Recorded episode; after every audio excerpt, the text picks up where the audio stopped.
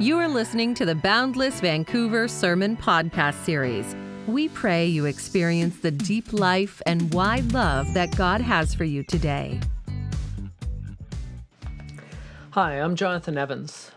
This sermon, A Way Out of Hell, or Who's In and Who's Out, based on Mark 9, verses 38 through 50.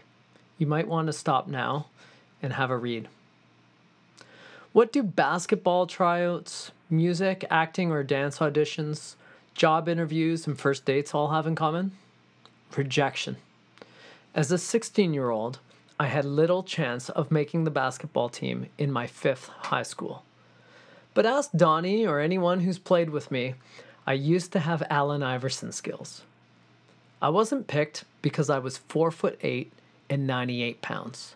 The coach said to me, You have skill, but the other team would laugh at us if we even put you in the layup line before the game. Ouch. Not what a little guy wants to hear in mid adolescence. Maybe you have been in a position where you've been picked last for a team, or you felt because of who you are, you didn't fit in with a group. Human groups, anyone who organizes a community or church, has a conundrum who belongs? Who's on the team? Who gets to perform in the group? Essentially, who's included and who's excluded. What does Jesus say about who's in and who's out on his team? I think we'll be okay with how he sets up the rules about who's in and who's out. And as you listen to this passage, ask who does Jesus include and who does Jesus exclude? This sermon will have four points. First, Jesus includes servants, those who care for the less fortunate in his name. Second, Jesus excludes bullies, those who discourage others' faith in him. Third, we can disqualify ourselves from Jesus. And then, fourthly, the reality of hell, what it is, and how to get out of it. So, first, Jesus includes servants, those who care for the less fortunate in his name. This sermon series is called King and Kingdom. There's some who really like King Jesus, but not taking care of the poor, which is his kingdom. But there are some who really like the kingdom, mercy, justice, charity, but not the king. Jesus' people like both the king and his kingdom. There's actually an analogous story to this in the Old Testament. If you look in Numbers 11, verses 26 to 30, there's a story about two guys named Eldad and Medad. And they're hanging out in the camp and they start prophesying. But they're not a part of the 72 elders. So Joshua, son of Nun, one Moses' right hand guy, and who's going to take up leadership after, goes to Moses and says, Hey, Stop them. But Moses replies in verse 29 Are you jealous for my sake? I wish that all the Lord's people were prophets and that the Lord would put his spirit on them. Then Moses and the elders of Israel returned to the camp. So here we discover the same heart of God in the Old Testament as Jesus in the New Testament. God desires everyone to know his love, hear his voice, and take care of others in Jesus' name.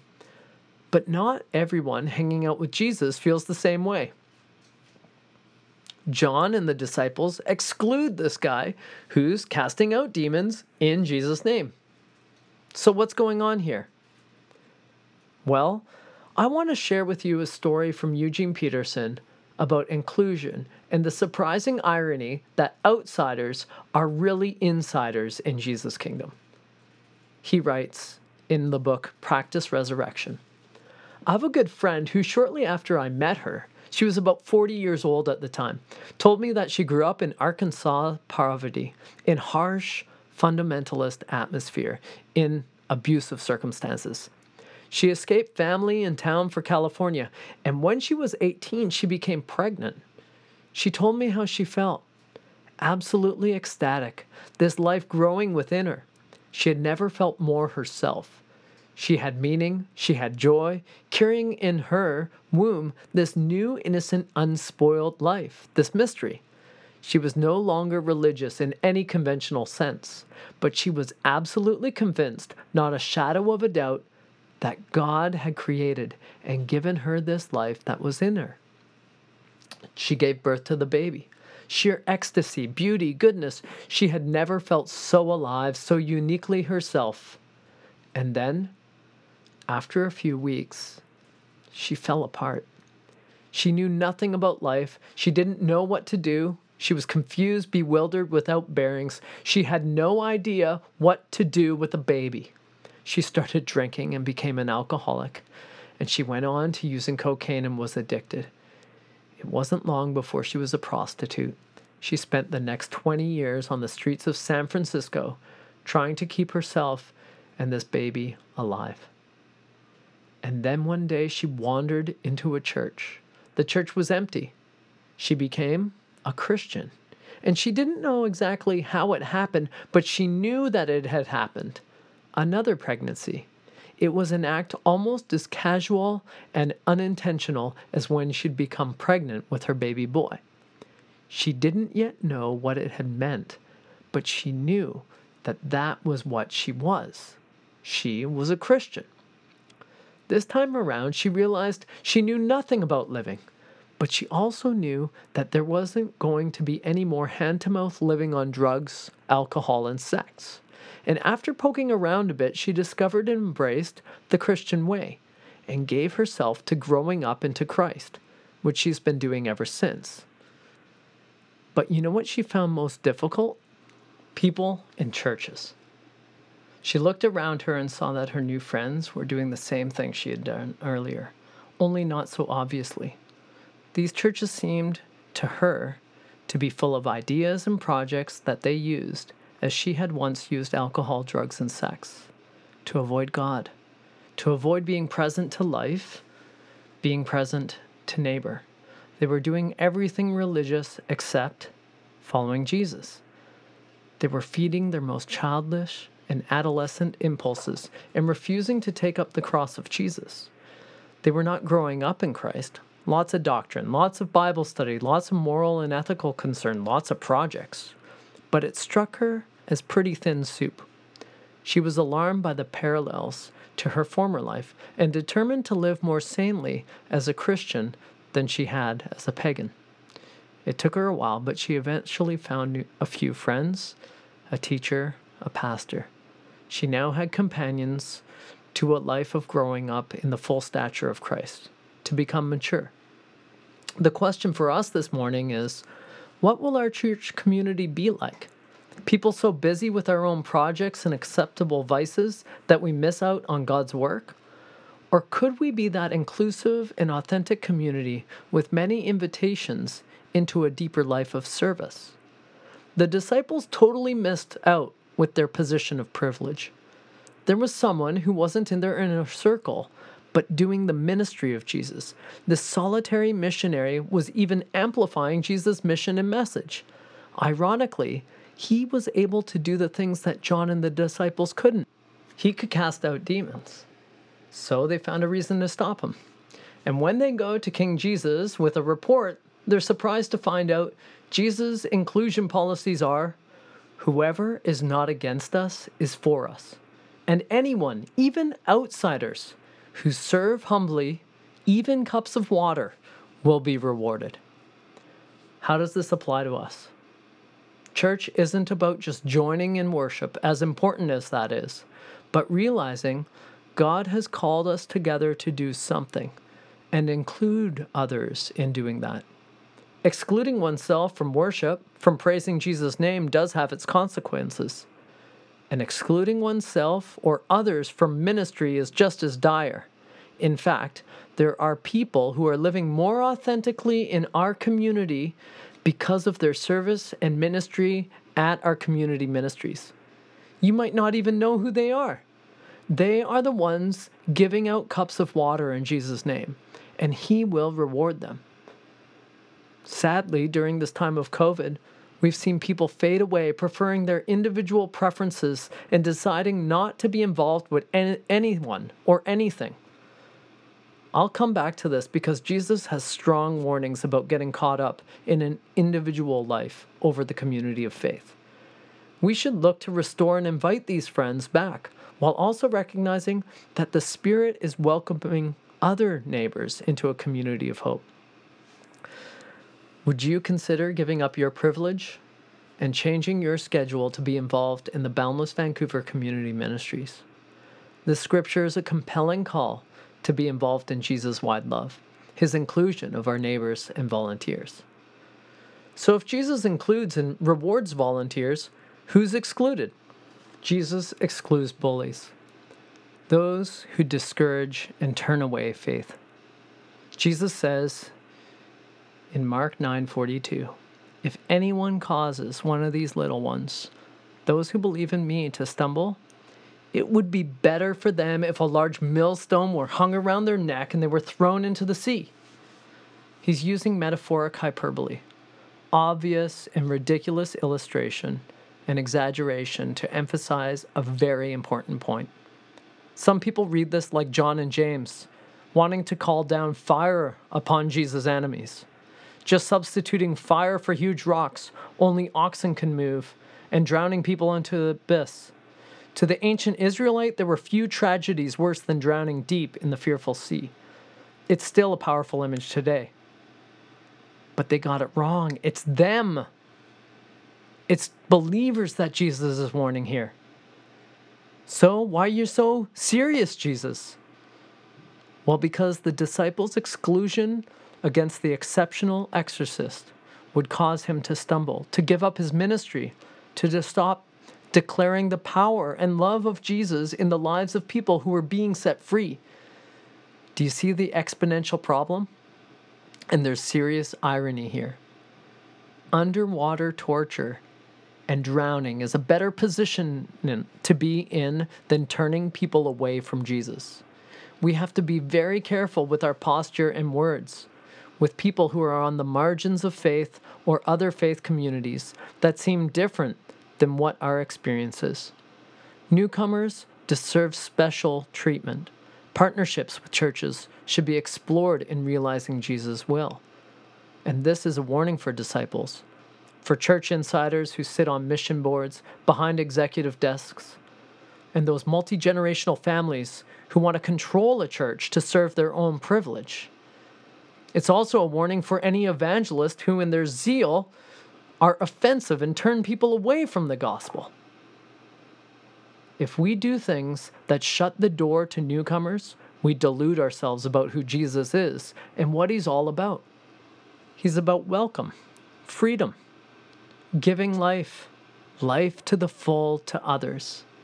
And if you aren't a part of this mission, you're better off not interfering, far away on an Atlantis vacation. And now we'll see it isn't just others that can turn away from Jesus. The third point is this we can disqualify ourselves from Jesus when we want. I read about a refugee couple that escaped financial ruin, death threats, and physical abuse for their Christian faith in Iran. After two years of living in North America, the wife asked her husband if they could return to Iran because, she said, there's a satanic lullaby in America, causing Christians to fall asleep. There's no real persecution in the West, but the cultural captivity is trapping. The pursuit of individual possession, privilege, power, and popularity lull us to sleep.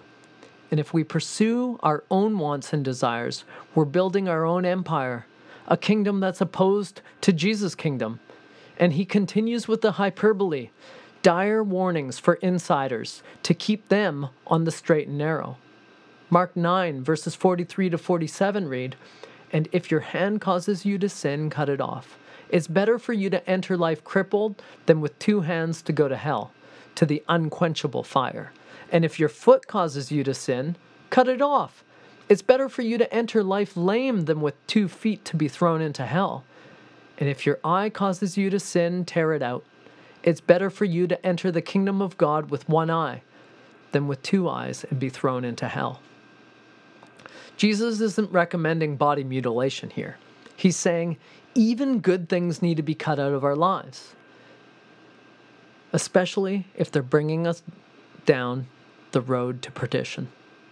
If our hands, that is, our work and activities, the things that bring us prosperity, safety, and comfort, distract us from Jesus and take us out of his community and teachings, we better watch out. We better quickly turn back and get things straight. It's better to lose your job and money to receive eternal rewards that are lasting.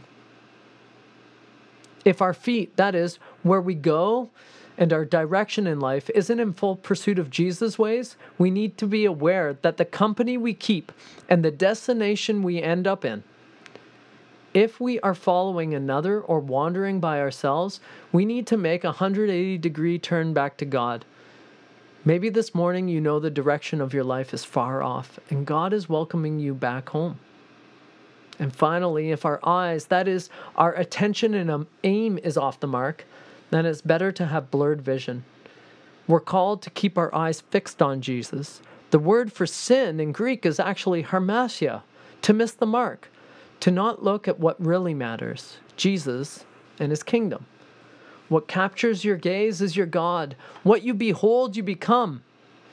And if we are captivated and investing in anything other than what Jesus wants, we'll miss out.